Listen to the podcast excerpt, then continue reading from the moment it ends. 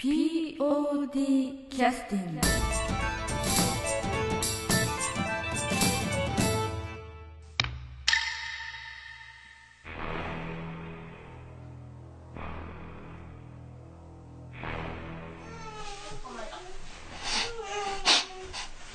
はい、えー、第3部の方ただいまより始めさせていただきます。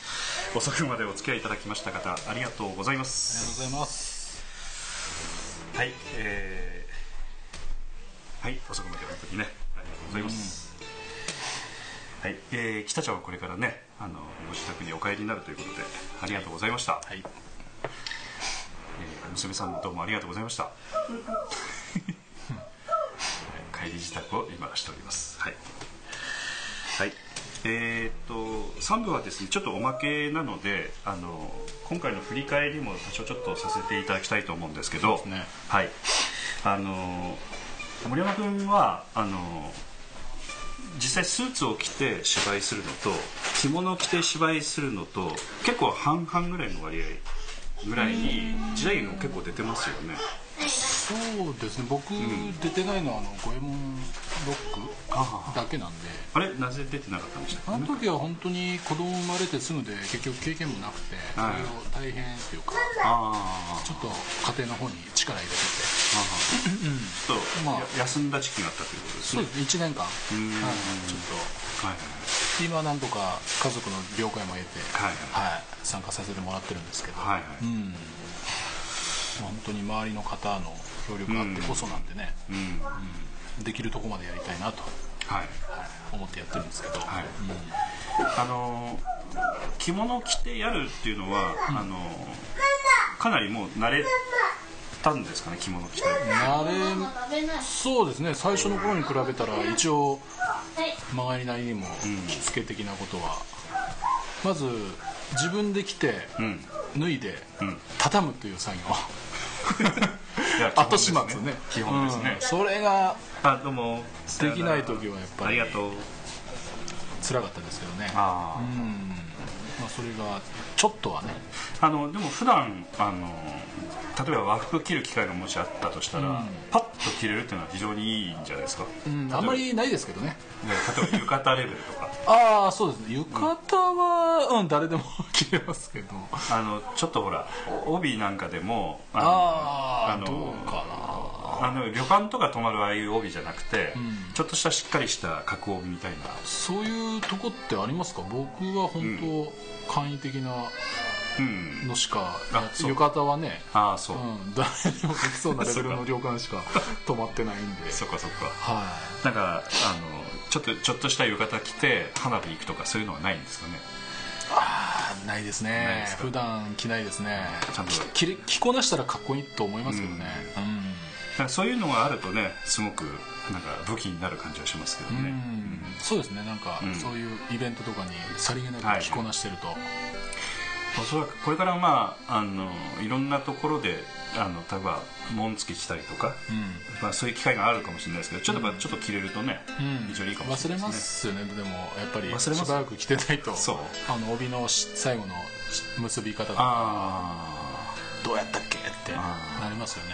ああのあとはあのまあ当然その時代劇になると剣持ったりとかねうんそうですね。しますけど、はい。あの辺についても本当はねちょっといくつか過去の動画があったりしてそれまたねあの、流せればいいんですけど結構盾とかもね今までやってらっしゃったんですけどそうですね。うん、ああいうものっていうのはあの前もちょっとあの南本さんに聞いてたんですけど、うん。あの投資練習をする前にいその前に一回返しということで盾だけの練習をちょっとやってから投資練習入るとかなんかそういうことをしてあたといううそですね。やっぱりうん。安全性優先なんで、うん。それをやらないとやっぱりいきなりうん。芝居が入ると結構フルスピードになっちゃうんで、うん立っても立ち回りとか、うんまずはその確認動きの確認をしてそれから芝居の流れに入ると。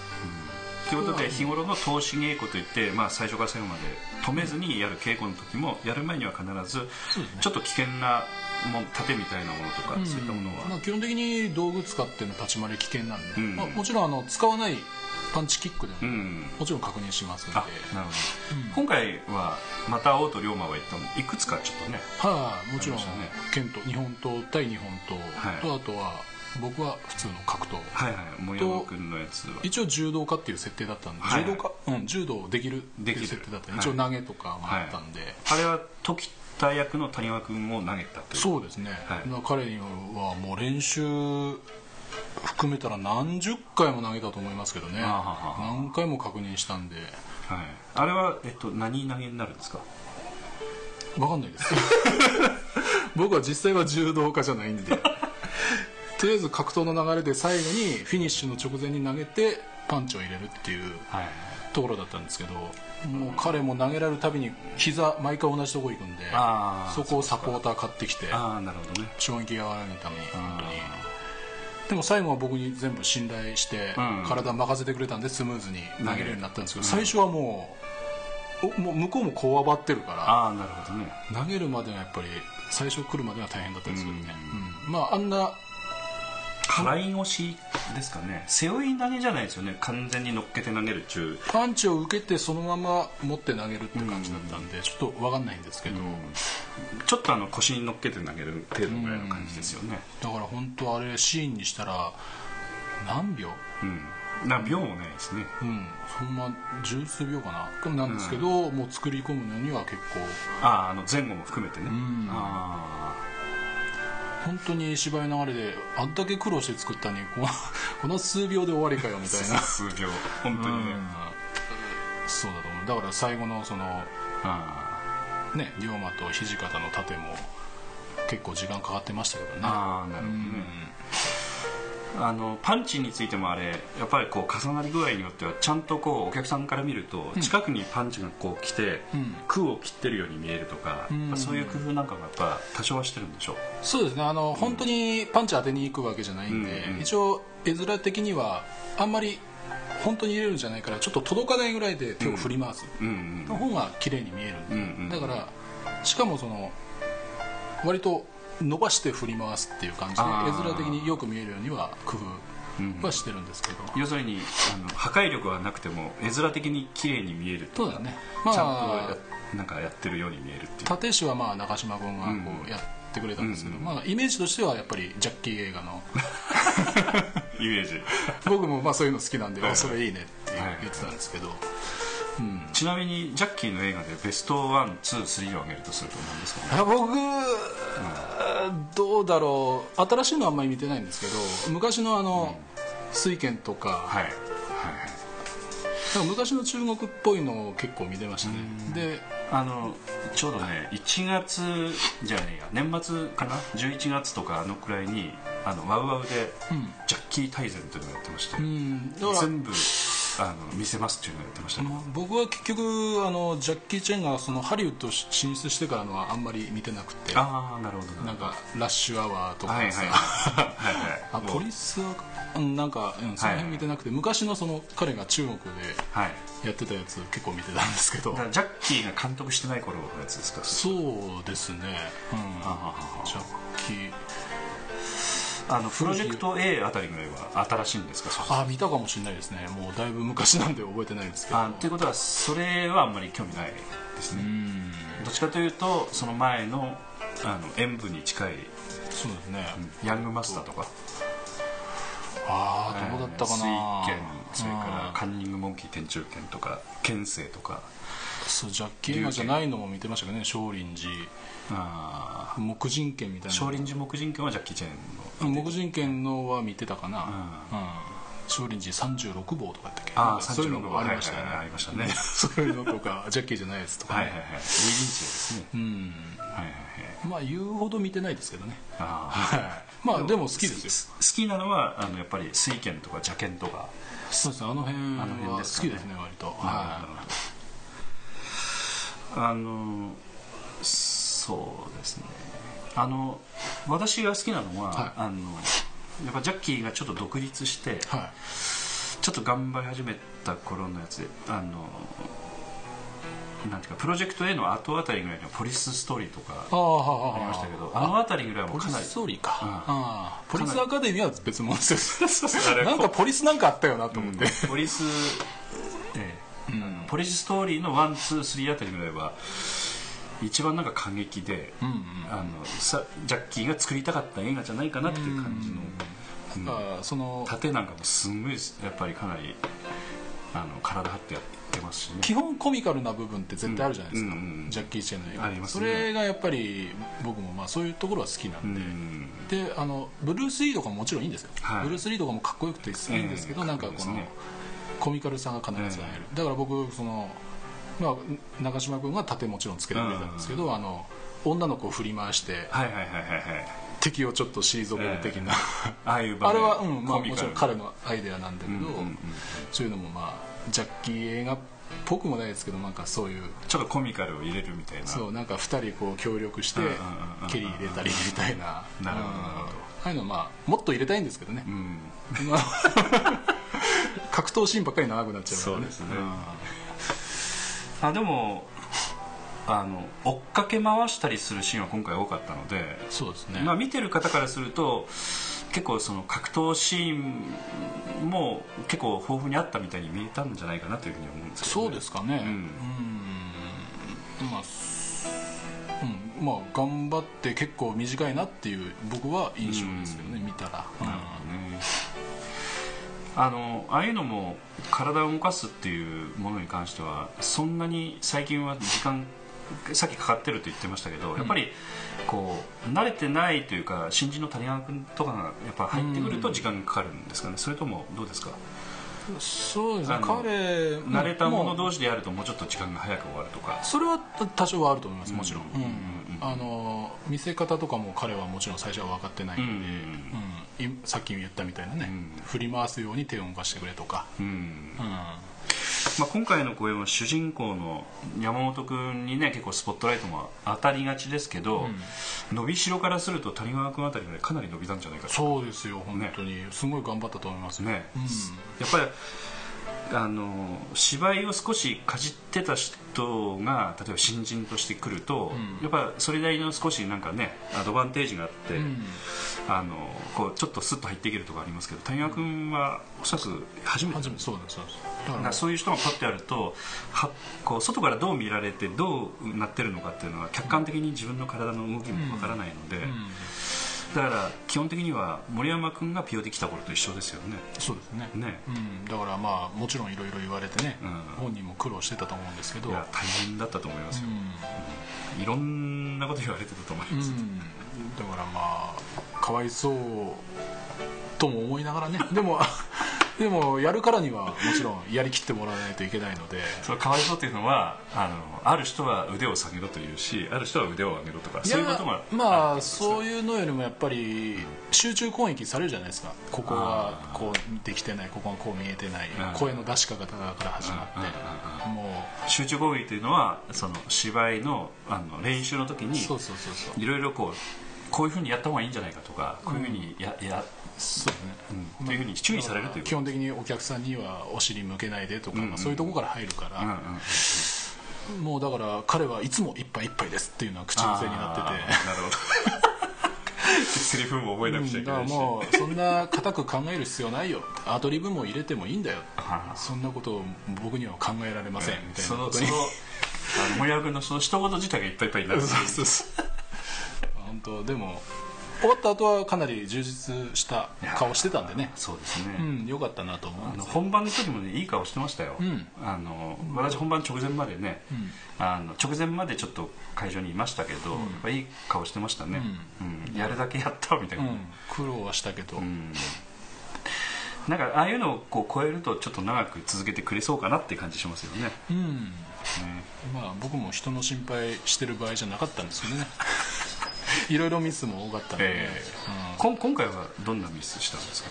うんまず結構アンケートにさっきは結構褒めてるアンケート読んでましたけど、うんうんうんうん。まあ、結構カミカミでしたねっていうああそういうの多かったですね多かった、ね、うん。だから僕も含めて主人公も含めて、えあの噛んだり言い直したり、聞きづらかったと思うんですよ、その辺は本当 練習不足と言われればそうだし、うん。聞きづらいっていうのはやっぱ基本的なことなんで。でもあのあの辺はどうなんですかね。やっぱ練習で失敗しない場所で結構失敗することも多いじゃないですか。そうです。僕だから2日目の小道具忘れたっていうのは本番初めてちょっと教えてください。どういうことまあ詳しく説明しますと、まずあの芝居の内容は一応分かってらっしゃいますか、ね、一応。非常に上から目線でしたけど。まあヒロインのあの恵子っていう奥さん役の彼女に、はい。はい話せば長いんですけど、はい、最後に帽子プレゼントするっていう紙袋から出して、はい。はい、感動のシーンが感動のシーン、それまでにも紙袋が登場してるんですよ最初の空港のシーンでもそこにあの本物の帽子を入れておくといろいろ取り回し上大変なんでそこはダミーの紙袋なんです、はい、で紙ダミーの紙袋2つが入れ替わってお客さんにはまあ1つの紙袋そうそうそうデザインとかね一緒、うん、だから結局そのダミーの紙袋2つプラス本物の帽子が入った紙袋って3つ存在してて、でそれのの置き場所とか、はい、うん、誰がどこに置いておくとか、はい、本番直前まで決まってなかったんですそうなの、うん、最後に3つ存在することになって本当練習できてなかったんです。ああそれはきついね、うん、うん、でもうゲネの時も、僕がゲネというのはあの要するに本番直前の本番と同じようにするリハーサルのことですね。そうそうそうそう、はい、でそのダミーの紙袋僕が持ってたやつを、はい、稽古役のまあ、五郎ちゃんなんですね、うんうん、だから控室まで持ってっちゃったりしててどこ行ったどこ行ったとかってそのゲネの時でやっててそんなことを。危ないな。そうそう。でもう話し合おうこれは。本番はこれのミスは許されんからっつって。別にそこで話し合いです別に彼女が悪いわけじゃなくて話し合いができてなかったって。でその時点で話してそうそう。で紙袋は3つ存在するから。俺はこれをここに置くしとか、えーうん、山本光秀はその本物しか扱わんから自分で管理してくれとかいろいろやってて、でそれにばっかり気を取られてて でもそれやっとかないとね。そうそうそう。でそこを間違えたらラストシーン台無し台無しですよね。で紙袋も帽子渡せず。帽子出せなかったら 結局ダミーは単なる靴のナイキの靴の箱とか入ってただけなんで、本当にラストシーンそれ出てきたらどうしようとかすごい恐怖感があったんで、そこにすっごく集中してたらその僕がトランクで新聞紙を課長に見せるっていうシーンがあったんですけど、その新聞を仕込み忘れて本番で初めて。あそうなんだ、うん、で課長新聞読みましたかっていうシーンがあったんですけど、トランクに入ってないことに、実は出てしまってから気づいてその渡すシーンの多分ね30秒前ぐらいに自分の中で気づいてこれやっべえやっべえどうしようって 舞台上で30秒ぐらい悩んでたんですよ、うん、30秒っていうのも結構でも短いですよね。そうそうセリフ喋りながらあこれ新聞次出すんだ自分で思ってて。で入ってないし。で置き場所は分かってたんです舞台袖の自分で、うん、で袖をちらっと見て誰か気づいてこう言ってくれてないかなと思って。そんな都合のいい。そう。ちょっとちらっと見たんですけど誰も気づいてなかったのでで出すシーン。大体その新聞の仕込むそのうんぬんっていうのは森山君しか知らない仕込みなんですよ、ね、あの別に僕がトランク持って出てそこに仕込むんで僕一人分かってればいい。ですよね。だからその新聞自体がそこに置いてあったにしても、うん、仕込んである仕込んでないは誰も気づかない、うん、誰とも打ち合わせしてないから、ね、してないからね、うん、だから結局自分一人のミスなんですけど、うん、それはどうどう切り抜けたんですかそれは？だから本当はトランクから「あそうそう課長これ、読みましたか?」っていうシーンだったんですけど「あそうそう」とか言って舞台袖にダッシュで走ってって「これこれこれ」っていう。ああそういうふうにしたんですか？そうそう。2日目だけですけど、ね、でこれ読みましたかってちょっと不自然やったかなと思いましたけど。まあいけるんじゃないですか？な別にそこに対しては、うん。はい、自分の中ではベストの切り抜けだと思ったんですけど、ね、まあまあ非常にいい切り抜けじゃないですかね、うん、まあでも舞台袖で龍馬の刀バシーンとか言って。バキッとか言ってやっとって。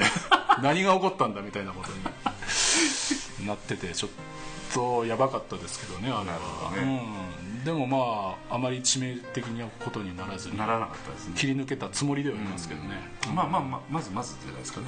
そうですね自分の中では。まずまずですうん。ね、本当だからこれ。一歩間違ったらちょっとやばかったですね。練習まで一回もミスしたことないことを本番でミスするってやっぱありますね。芝居の怖さ、うん。うんそれだけじゃなく過去にもいろいろありましたからね、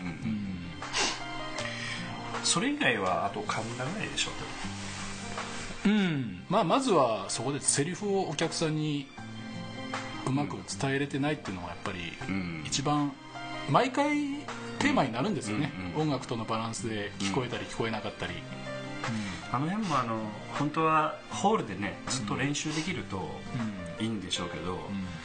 あの音響の人とか照明の人もね、うん。あのその日に音合わせするという大事な仕事がそうですね。んあるので、まあ、プロの方だったら自分の慣れた機材でねシャサッとこうやってしまわれるんだと思いますけど、POD の場合はいろんな仕事をいろんな人がやるということで、うん。専門職をつくできるだけ作らないようにしてるところもあるので、うんまあ、そういう意味ではあ毎回担当される方は大変だと思うんですよね。だからそこを本当にクリアできれば本当にうん。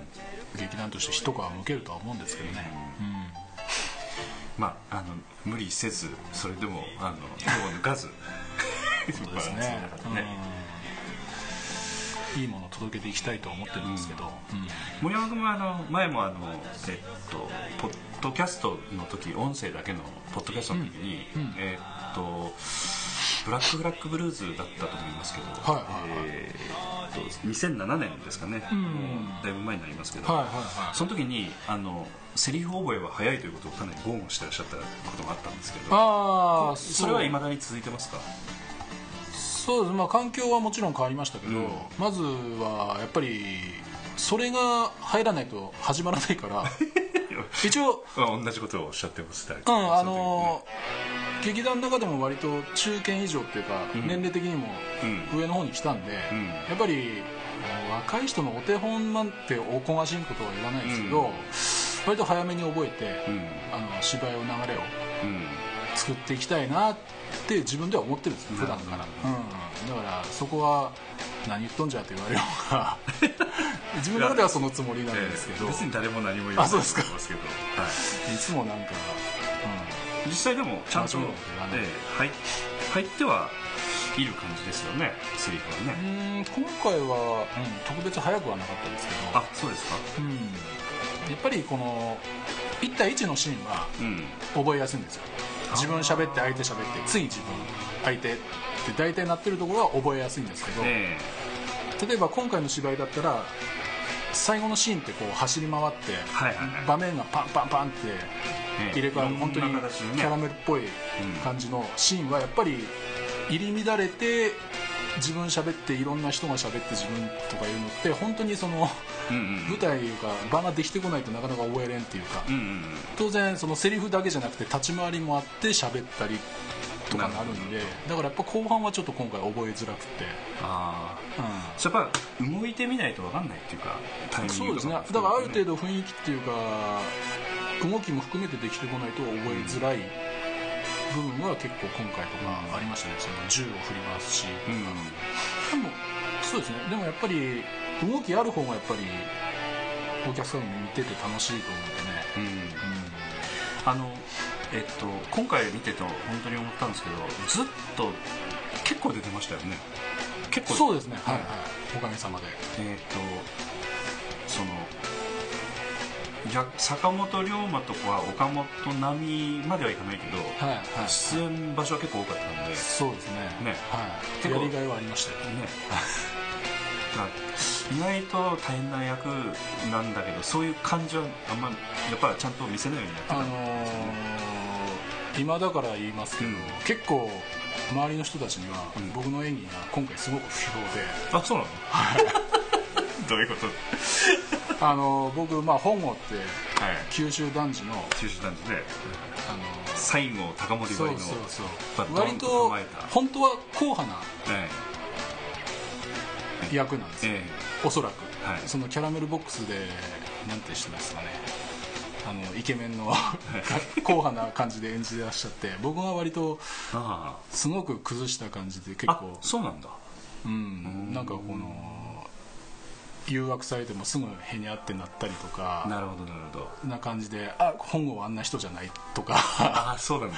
言われてて。で本番直前までだいぶそんなあ感じでやってたらそこはやりすぎだよっていろいろ言われて直したつもりだったんですけど、えうん、だから夫婦喧嘩しても割となんか言い合い稽古に言い合いになって稽古に言われてそうかなみたいなちょっと弱い感じでやってたらそうじゃなくてもっとガーンとやってくれ。ってえなるほどなるほど。言われてだいぶ修正したんですけどまだちょっと足りなかったみたいで。それは自分の解釈が間違ってたということですか？どうなんでしょう、うん。ちょっと要するに自分の中で単に面白くしたかったからそんな硬派な2枚目やっても自分の中で面白くないと思うんで自分的にも。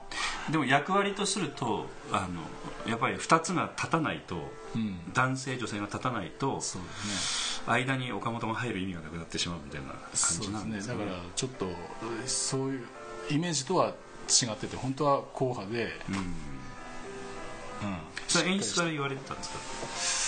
まあ、演出の南本さんはそんなに言ってことなかったんですけど、うん他の、うん、若い女の子とかそうじゃない。みたいな結構厳しいことそうですかって言いながら、うん、なるほどね。そうですね。だからそれは自分で納得できたの？それは。納得できてたの？僕は結局やりたいようにやってしまった部分がああるので。あってことはそういう考え方もあるよねという。そうそうそう。僕がやったらうん。そうなったよねってことで、納得いかない人もいるんじゃないですか、まあそれはそれでいいんじゃないですかね、うん、そんなナンパな本郷は嫌だみたいな、まあでもなんていうかうん、でもだいぶ修正したんですよあれで。もっとひどかったんです。よな まあ私その全部ちゃんと見てないですけど、ん。そんな悪くはなかったような気がしましたけどね。あそうですか、うん。うん。そう言ってもらえると。あのまあ本来のその私そのプロの方の芝居見てないのも僕もだからそのキャラメルボックスの本物のやつは見てないんで、うん。まあそれに合わせる必要もないしね。もちろん合わせる必要はないんですけど、やっぱりそういうイメージある方とか、うん、うん。全くその初見の方はね、うん。そういうの先入観ない方はああそういう人なんかなって思って見てくれるんですけど、ううん。まあ、いろんな評価あるっていうことでね、うん。まあがんまあまあそのなんていうか脚本の流れ自体もそうなってましたし、そのい結局はあのなんて言いますかね話を要するに聞いてないというか自分の我が道を行くというようなスタイルの役だったので、うん。うん。まあ最後の一戦までは別に砕けてなかったというかねそこまではひどくないですし、一応ちゃんとね。最後のその帽子のシーンで感感動したとかちょっとキュンとしたとか、そういうのを読むとまあ一応うんね 役割はちょっとまあ果たせたたかなとは思うんですけど、うん。うんまあ一部ね、うん。はなるほど。そういうこともあるんですね。い、そうそうそう。だからそういうのはどうなんですか？その面と向かって言ってくるんですか？だから同じ劇団員の人はもちろん言ってきますよね。あそう、なんか先輩に対して。と言ってきますよね。あそうなんです。違う違うと思いますっていやいい劇団だね。そうそうそうそう、うんまあ僕は言いやすい方だと思うんでどちらかといえばそうか。そうかまあいろいろでもあの聞きたがるところあるよね。いや見てどう、とかね。よくそうですね。あポンと初見で見に来た人を見つけてすぐそういう質問するそうですね、うん。あのー自分たちでやっててうん思うことと、本当に何も先入観なくて見る人とやっぱり感想違うんで、そういう人の意見は大事にしたいなと思うんでね、そういうのは本当気にしてるなっていうのは日頃からよく質問ね、うん。こう待ってましたみたいな感じでこう聞きに来るところがあるのでね、うん。僕はそれ大事だと思うんで、うん。あのあとはあの本番終わった後の打ち上げっていうのはうん。うんあの参加してたんですか？あしましたしました、はい。今回はどこどこ？いやあのーニューオータニの地下の錦州ってところで。はいはいはい。もうもちろんわーって盛り上がったんですけど、はい。みんな年のせいか二次会行く人も少なく最近はね。いややっぱ寒いですからね。なんか昔というか 3次会とか平気でなんかみんなやってたような気がしますけどん。今の森山君ぐらいの世代の人たちはねちょっと下の世代か。次の日やっぱり仕事っていうのもありますからね、うん。日曜日の夜なんで、うん次の日休みならまた変わってくるそんなことは前昔言ってなかったもんね。言ってなかったですね。やっぱ20代えから入ってやっぱもう30代後半とかなってくるとね。うん。でもそれだけまあ年齢が上がってきてるんで、若い人もやっぱり入れていかないと、やっぱり勢いはどうしても続かないと思うんで、でどんどんあの劇団 POD はあのね本当に若い世代の人たちに入ってきてもらって好きなことをあれやってもらってね、うん。あのやっていってもらいたいなという思いもあって体制をどんどん変えていきたいと思ってね、うん。とにかくあまり固まらないようにやっていきたいなというふうに思って、まあ、いろんな意見はあるとは思うんだけどもちょっとやっぱりあのあえてねいろんなことをちょっと今やってみてちょっと冒る感じです、険したりとかね、うん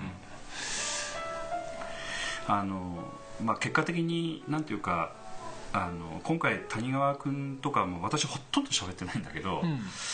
あのあと榊原さんもほとんど喋っ、しゃべ本当に喋ってないですし、はい。どんな人なのかも全然わからないけど、うん。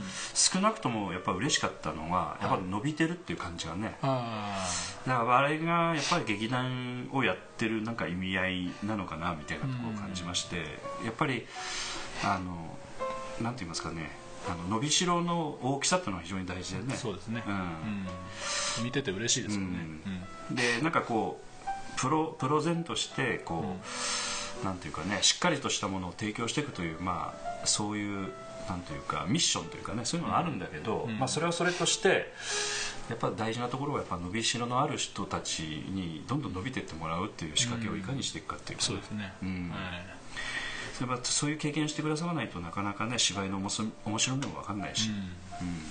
そうですね。でやっぱりあんまり年寄りがのさばるような雰囲気ってのはあんまり良くないな。うん。まあまだまだ若いつもりではいるんですけどね。そうそうそう。私なんかもね20代みたいな気持ちでおりますけどね、うん。もう自分基準で考えてるからまだまだ自分は若いと思ってますけど、でもこう考え方がやっぱりちょっとあのもうちょっと楽に考えていいところをこうかやったりとか守りに入ったりとかね、うん。うん、なんかそういうところが出てくるとちょっと危険なアラートが流れる感じがするので、ちょっと気をつけなくちゃいけないなとは思ってますけどね、まあでも今回は本当にいろいろフレッシュな人いっぱい入れてやりましたけど、うん。やっぱフレッシュな人の方がやっぱ本当に勢いもあるし、うん。うん。伸びしろももちろんあるし、うん。うん見ててやっぱりいいなって思うんですよね、なんかアンケートでもなんかそういうことを書いてくださった方いらっしゃって、ああなんか分かってくださるっていうのは嬉しいなと思って。ね、だからあのこう劇団員が書くんだったら、まあ、そ俺はまあそういうこと言いながらやってますからね、うん。あれですけど。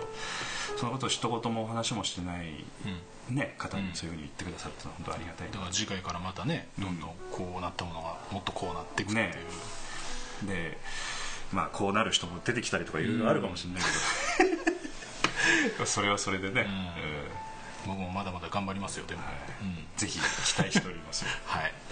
あとあの、えっと、ちょっとあの休憩ちょっと入れさせていただきたいんですけど、この中でちょっと曲を選んでいただいて、選ばせてもらっていいですか？うん。さっきあのこれね、僕の好きなのはやっぱり峰打ちですね。おおじゃあみんなで聞いてみますかじゃああの曲紹介を。はい「また会おうと龍馬は言った」から峰打ち。はい「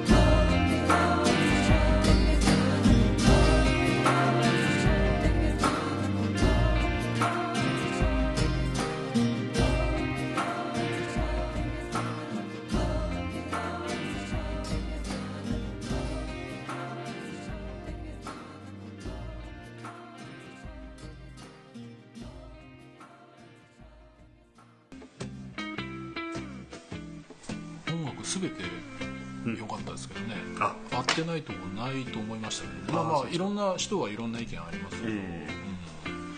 今のこの峰打ちもあの女性のねコーラスみたいなのが入ったりして、ちょっとあのエキゾチックな感じの雰そそこまで聞かせたいぐらいの話でしたけどね、まあそこまでは流れない。はい。でも安田三郷君の非常にあのなんていうかね今安田三郷君飲みながら見てますっていうのは。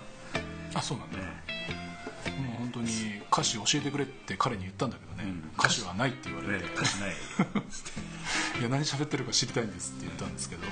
これあの「スター・ウォーズの」ん。あのエピソード1とかでもあの実はあのコーラス曲があって、はあのそのコーラス曲あのちゃんとその合唱団がちゃんと歌を歌ってるんですけど、はあのむちゃくちゃな歌詞歌ってるんですね。あそうなんだ言葉じゃない。言葉で言葉っぽく歌ってるだけで。あーなんかそういうなんかいろんな言語を集めてなんかそういうのを作ったらしいんですけど、これもそうなんですか、うん、おそらくそういう発想でだから作ったんじゃないかなと私が勝手に想像してますけど、うん。安田さんもそこの辺ねあのあこれ飲ませながら見てますっていうのはこれさっきの北ちゃんですねこれ。あなるほど。あこれは飲ませながら見てます着いたんかな。はい家着いたんですね。お帰りなさいま今まではだからこういう声も確かにあったけどボーカルとも違ってね、うん。なんかこうなんとなく声が入る。そうそうそこは個人的にはすごい好きで。エンディングもあれ曲なん歌ってる感じなんですよそうそうそうそうねそうそう、あれも次からもそれでやってほしいなと勝手に思ってますけど。えあのえまあでもいつも同じだったらとかまあ宗さんならいろいろ考えるんでしょうけど、ん。まあ、あれは Apple Loopですっていうふうに書いてますけどあれは Apple Loopでああいう言葉のやつあるの？ね。ちょっともし答えれば答えてください。うん。僕そういう知識ないんでわあすげえな。って思っていつも聞いてるんですけど。なんかそういうジョジョン・ウィリアムス手法かなというそのジョン・ウィリアムスっていう人がそういう映画も作ってたりしてるんですけどその手法をちょっといあの少しあのそういう発想を利用したのかなというふうにちょっと私はだからこの芝居の前ですごい印象的だったのは「ん。あのトゥルース」って芝居が、はいはいはい。あの時もすごいなんか声がああご存知ですか？みたいなうん。なんかあ「あー」とかうんなんかちょっと泥臭い感じの全体的に音楽になってて、うんうんで今までの雰囲気とはガラッと変わった、うん。なんか音楽についてもアンケートでコメントあるくらいのうん。芝居だったんですよ、あれはあのモンゴルのホーミーみたいな音が入ってたんですかね、あーなんか声も入ってたと思うんですよね。あ声っぽいな。あうん。あオープニングのところとかかなとかそうですね、うん。で確かにそう話自体もその珍しくハッピーエンドじゃなくて、はいそうですね。うん。だからまあそういうふうに考えて作られたと思うんですけど、うん。すごいあれがなんか印象的で覚えてて。うんうん。で今回はまた違った感じのこの声の入り方、うん。うん。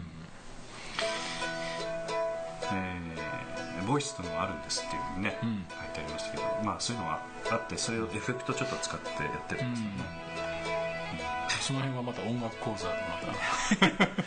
今あの実はあの夢散歩さんっていう高岡でうん。ちょっとミュージシャンやってらっしゃる方もちょっとこういう絡んできてくださってまして、ああツイッターでありがとうございますありがとうございます。その方からもちょっとリクエストがあって劇中自作音楽のなんかその作り方みたいなその流れみたいなものをちょっと教えてあのなんかこう解説してくださると面白いみたいな、うん。そういうまあリクエストにお答えしてちょっと少しやるみたいですけど、うん後からでも合流してもらえるんですか？あのサンゴさんあ三郷君はもう酒飲んじゃってるから、あ来ないですね、ああ じゃあ改めて、ねさっきあのなんか勝ち駒でしたっけ？はいはいあの、酒。ええ高岡の名手、名酒。あれを入手実はしまして、飲みやすいですよね、ええ。で今飲んでますっていうさっきメール来てたんで。勝ち駒飲んでるんだ贅沢だ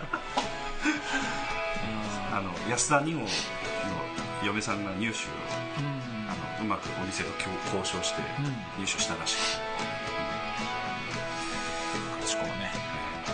うちの会社の近くにあるんですよあそうなんだ、うん。あほんま数十メートルのところに勝ち駒って店があそこのお酒なんですよね。ってうんだからどこどこで作ってるのかな。まあお店はそこなんですよ。うん。で金沢のまあお客さんも「お前勝ち駒買ってくれ」って言われてああ。わざわざ買いに行ったりとか。そうなんでも簡単に手に入らんでしょ。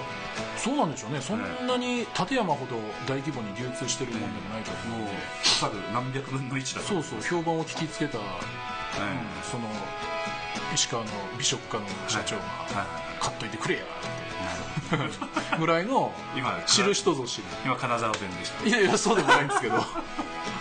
そういう人がいてね、うん。福井でいうとあの黒龍ですねああ知らないですけど、有名なんですか？ね黒龍は有名ですね。九頭竜じゃなくて。え九頭竜川とかなかったですああの九頭龍のあの川沿いにある黒い龍と書いて黒龍というあお店があの酒造メーカーがあって。ああ、うん。そこれがそこであの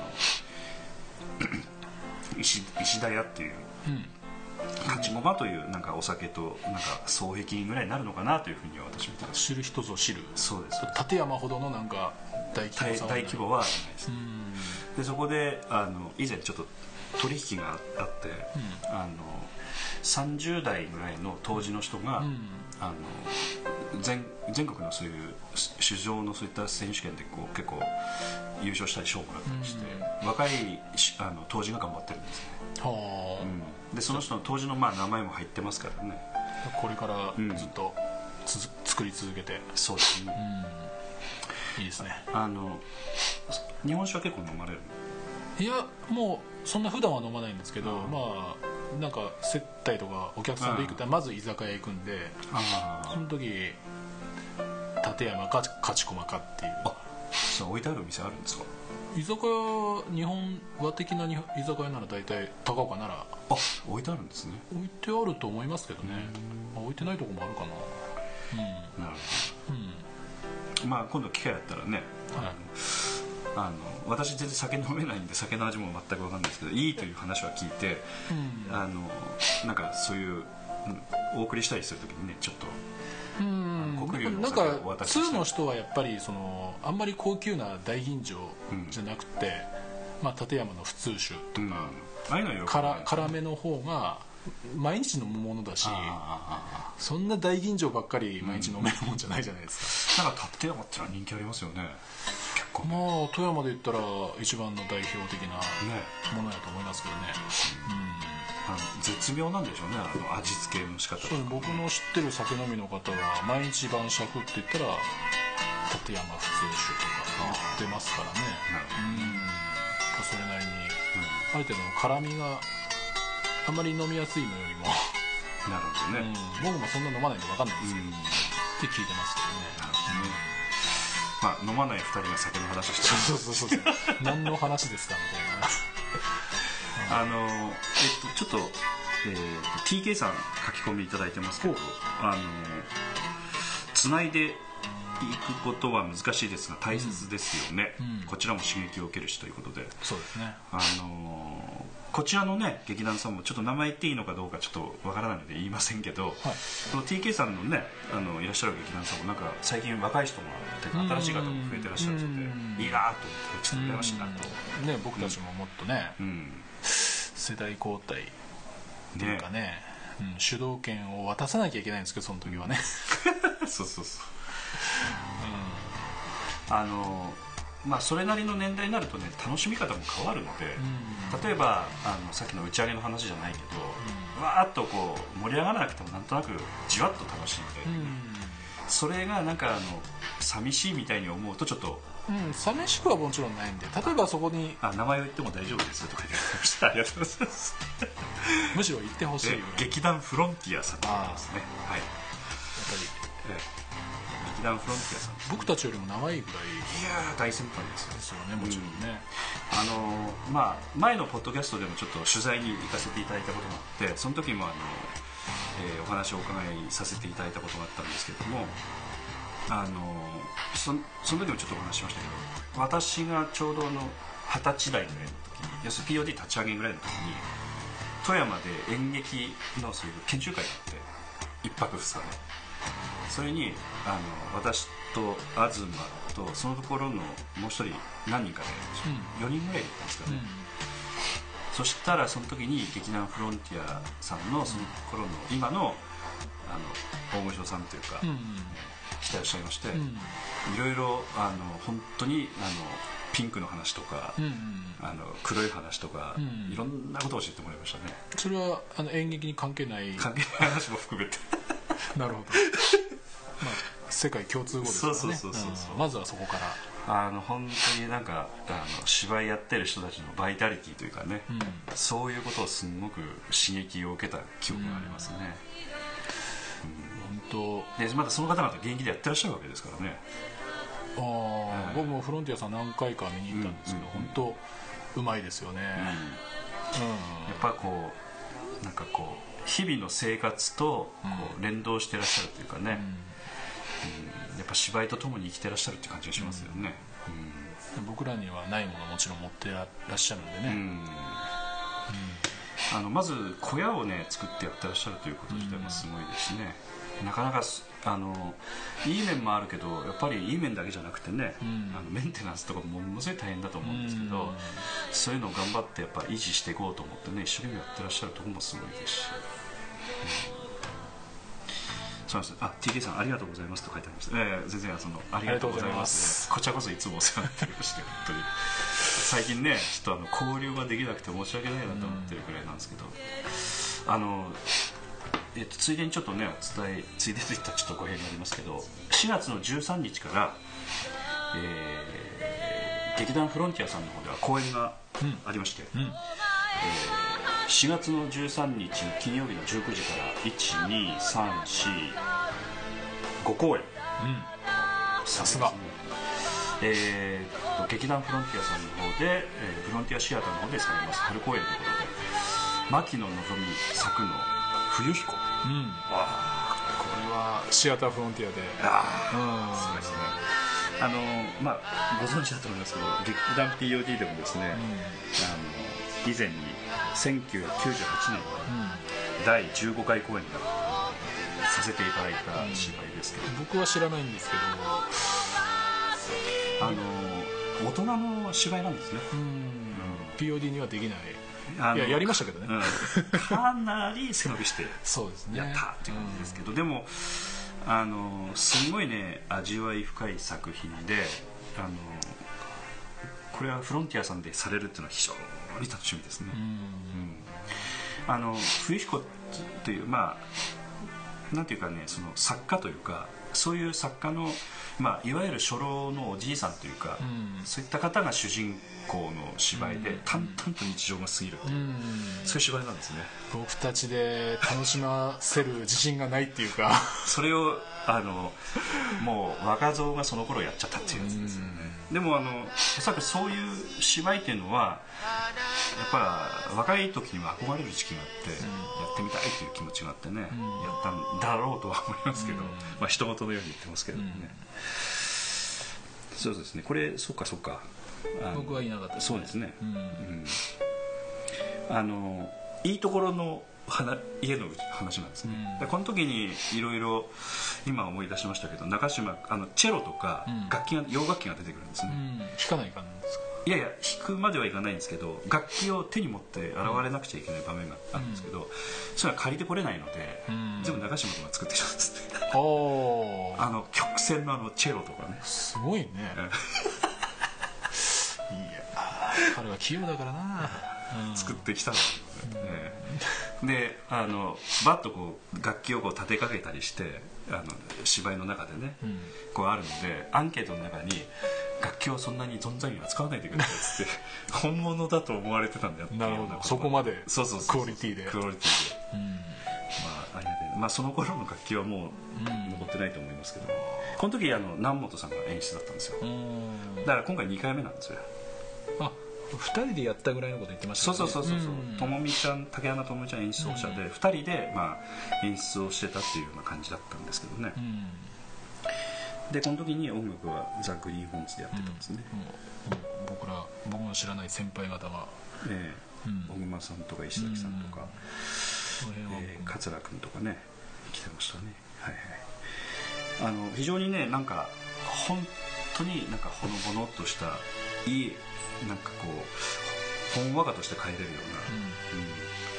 だからこれやっぱりフロンティアさんにぴったりな芝居かなっていう感じがしますね、うん。だから非常に楽しみですね、ぜひ拝見させていただきたいと。思いますはい。あの TK さんまた遊びに来てくださいというふうに書き込んでます、はい。ありがとうございます。ぜひともねまた遊びに来させていただきたいと思いますので。あのまたあのもしねあの TK さんもしよろしければスカイプなんかでもしやり取りがもしできるようでしたらスカイプでこうし通信しながらこうユーストで放送させていただいたり、えーあ楽器を作りましたか。素晴らしい。フロンティアはどうするのかなというふうに。これからなんですえーこれからですね、はい。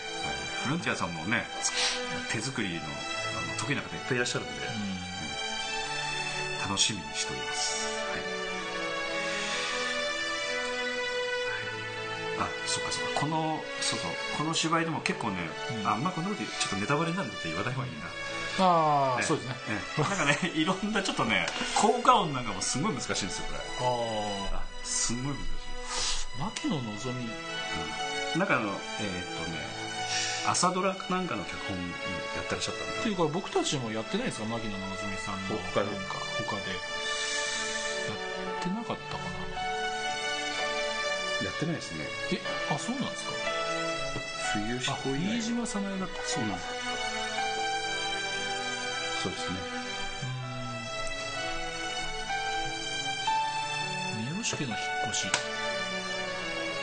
三好家の違うんだね。星はいうん違いますね。これあの、うん。これフロンティアさんで見たんですよ。あそうかそれも POD でもやらさせていただきましたうん。これもやっぱりねアダルティーな芝居なんですね。そうそうそうそう いや楽しかったですね。うん面白い芝居ですよ。そうそう。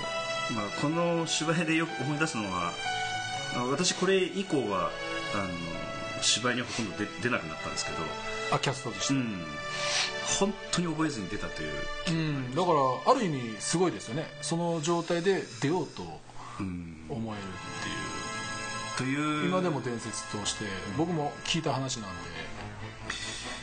まあでもあれですよ。あのそういうのがあんま怖くなくなるということは、うん。あのやっぱ危険な状態だということですよ、僕だってもうここでえ10年ぐらいずっとキャストやってますけど、うん。毎回悪夢1回は見るんですよ。はあ。の本番時にはい。舞台袖にいて、あはいセリフ真っ白の状態でいるっていう。今から出るのにうん。何も覚えてないっていう夢を必ず1回は見るんですよね。いや1回わもしくは2回。私は見てないと思われます。え見てるんですか？見てますよ。で実際その状態で立ったという。た立つんですだからあの現実の方がまだクリアできるんですよ。夢の場合はなんかね、こう足かせ手風がなんかかかってうまくいかなくなるんですけど。とにかくもう焦ってるだけでその後はどうなってなったか分かんないんですけど、必ずそういう状態の夢を見るんですよね。これは何なのかは分かんないんですけど、でも現実は結構あのまだやりやすいところがあるとは思うんですけど、でもその状態で芝居出るということはやっぱりあのなんていうかな全体のリズムをやっぱ崩したりすることも多いですしね、うん。やっぱ本当はやっちゃいけないことなんですよ。いや当然でしょ。でその時の話だから周りの人がいきなり初めてのことを喋り出したのを聞いたから、えどう対応していいか分からなかったという。え周りの人のレベルが高かったということなんでしょうね。うん。やっぱねそれはね、今はちょっとそれやられたらね、ええ。おそらく対応しづらいんじゃないですかね,、ね。それだけの技術がもうないと思いますから。はい、いいね。あの、はい、あの、すみません、ネタさんね、ユーストリーム初めて見るけど、面白いなというふうにこちらの方でちょっと書き込んでくださってますけど。ああそうですか、えーありがとうございます。ありがとうございます。本当に、ね、面白いと言っていただければ、それに、えー、勝るものがあります。あと、あのーあ、そうそう、安田三国もね、ちょっと今書き込んでくれましたけども。うん。フロンティア大好きです。えー父と暮らせば最高でした。うん。ね。まあ皆さん思い出に残るのが、ええ父と暮らせばはいつ頃の公演だったんですかね私ねあのそうそうそうあの去年あの煙が目にしみるというあのお葬式のね、うん。あの絡んだあの芝居おそらくこれ再演だと思うんですけど、2回とも見直してるんですね。これ見たかったんですけどね。ああ、お葬式。うん。送り人的な。なんかね、うん。あのどちらかというとこうお葬式をここう巡ったなんかコメディみたいなだと思うんですよね。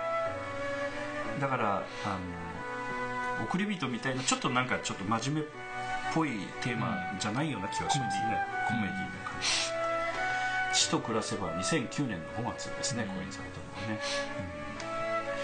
うん、あのフロンティアさんのやっぱ脚本選びっていうのはあのなんかやっぱ見に来らっしゃるお客様もかなりきちっと意識してね選んでらっしゃるのかなというふうに思うような感じがありますね。やっぱりなんかこう落ち着いた選び方をしてらっしゃるというかね、うん、これ面白いからこれやろうみたいな、あのそういう感じプラスあのお客様これをご覧になるといいよねっていうようななんかそういうものがこううまくバランス取れてらっしゃるというかね、まあ POD もね、まあ、こうやって見てみると、まあ、キャラメルボックスは多いんですけど、うんうんうん、やっぱりみんなやっぱりそういうハッピーエンド。そうそうそうそうそうそう。POD はそっちの方ですよね、うん、明るく楽しく、笑って泣いてみたいなのが、うん、みんな基本的に好きなんかな、思いますよね。やってる方となんかお客様が帰っていただいてこうブラックでな気持ちで帰っていただかないような感じというかねそれがいいかどうかは別にして。みんながやっぱり僕も好きですし。私もどっちかというと芝居見終わった後ね、うん、なんかこうどす黒く帰るっていうのはちょっと厳しいところどすうんどす黒い。やっぱり演技力が必要な芝居は難しいんじゃないでしょう POD そういう捉え方しますね。そうですね。重厚な芝居はなかなか。ちょっとね、うん、あのこう芝居で見せるとかテンポと、うん、勢いで見せる。テンポとアクションと。音楽で、うん、あの石川の方でもねあの羅針盤さんという、うん、劇団さんになって、うん、おそらく若い方々がね中心にあのやってらっしゃる劇なんですけど、うん、あちらの方もなんかそのテンポとかスピードとかオリジナル脚本、うん、ごめんなさい、オリジナル脚本でねやってらっしゃるそうなんですけど、あの辺のなんていうか勢いみたいなものはまたちょっと機会があれば見たいなと、そうですね。僕も拝見したことはないんですけど、いっぺん見たいなと、最近結構ね、よく聞きますよね、勢いあるって聞いてるんで、あの勢いあると言われてた POD が今勢いないのかっていう感じがします。いやいやいや。これからこれから、はい、はい、あの年寄りなりの勢いで、うん、えてかあのそれのねあの年代というかそういった形ですよね、うん、うん、まあ年寄りという言い方はちょっと私はあんま好きじゃないんであれですけど年代に応じたなんか勢いで、うん、そう考えるとのフロンティアさんもすごい勢いありますよね、あ若い人もおられますしね、うん、あとあのまあ名前出してあれですけど森さんとか、はい、あの今回も冬彦のね演出されますけど。森さんとはだから一回共演させてもらって、うん、本当にアルジャノンに花束を。そうですね。本当にやっぱり芝居に厚みがあるっていうか、うんうんうん、すごいなってそのそうですね。上西さんと森さんが客演で来ていただいた時に、やっぱ僕らにないないもの、うん、っていうかやっぱ年齢ももちろん上だし、ね。うん、芝居に対する取り組みとかね、うん。すごいなと思って見てた記憶がありますね、やっぱりあのなんか捉え方とかねそういったことをまたちょっといろいろまたお話お聞かせいただける機会だったらまた勉強させていただきたいなと思いますけどね、なんかこういうなんかフロンティアイズムみたいなねそういうのが非常に感じますね、うん。えーと、TK さんまた書き込みいただきますけど観客に笑顔を与える芝居を作るのは難しいですよ。POD はそれができていて素晴らしいです。いやありがとうございます、うん、ありがとうございます、ね、素直に素直に喜ばさせて。脚本の力とそう。いう。本当にね。成井豊さんの力力ですね、はい、話もありますけど。も、うん、やっぱりあのプロの脚本使うというのはメリットがあるのはやっぱその辺ですよね、うん、やっぱりあの実際にお客様の目の前で商業演劇として成功したものをお借りしてるわけですから、はい、ちゃんとなんていうかあのこう火の中をくぐり抜けて調理されたものを、そうね。完成品っていうか。完成品をいただくっていう感じなんでまあそれはそれであのやる方はやる方でまあ大変なこともあるんでしょうけどまあそれだけやっぱりあ完成されたものを使わさせていただくっていうのはやっぱりそれだけこちらもちゃんとリスペクトするというか、あのきちっと尊敬心を持ってあの利用させ、えー利用させて安心感もありますし。すね。だから本当にあのきちっとやっぱりそういうのは意識してはやっていかなくちゃいけないなとは思うん。ですお借りしてるんだって。いう、じゃあちょっと長くなりましたので、はい、これで大体あネタさんちょっと書き込んできて。ほう。劇団員さんのぶっちゃけが面白いですねだいぶぶっちゃけましたね。ぶっちゃけました。まあこれ音声として記憶に残るんですけどまあ。あそうなんですか。削除していただいて まずいところはええ。まずいとかありませんでしたの？で、させていただきます。あの本当にね6人7人。ああ7人の方ずっと視聴いただきましてありがとうございます。ありがとうございますあのツイッターでねつぶやいていただいた方につきまして後であのダイレクトメールでツイッター上でのダイレクトメールであのメールをちょっと送りさせていただきましてあの劇団 POD で制作しております CD をですねあの1枚プレゼントさせていただいております、えーネタさんですとかねあとはあの TK さんあのお送りしますのであのどんな CD が欲しいかというリクエストいただければこちらからあの郵送いたしますので、またちょっと郵送先とかあるいは、えー、と今までの中では CD じゃなくて音楽データで欲しいと、メールで飛ばす。えーすぐ iPod ですぐ取り込んですぐ聞きたいん。だみたいな、ね方もいらっしゃるのでなるほど。ねそういう場合はそういうふうにまたおっしゃっていただければ、えーお送りいたしますので、好きなようにおっしゃってくださいであの劇団 POD のホームページのところにですね。下の方にあるちょっと CD のコーナーがありまして、こちらに一覧にある CD 一応あのほぼあの在庫がないのもありますがなかったらすぐ作って送ります。即対応。で即対応させていただきますので、はい、劇団員の対応を後回しにしてでも いやいやいや即対応いたします。ので、はい、今日は本当に夜遅くまであの、お付き合いいただきまして皆さんどうもありがとうござい皆さんありがとうございました。森山君とええはい POD キャスティング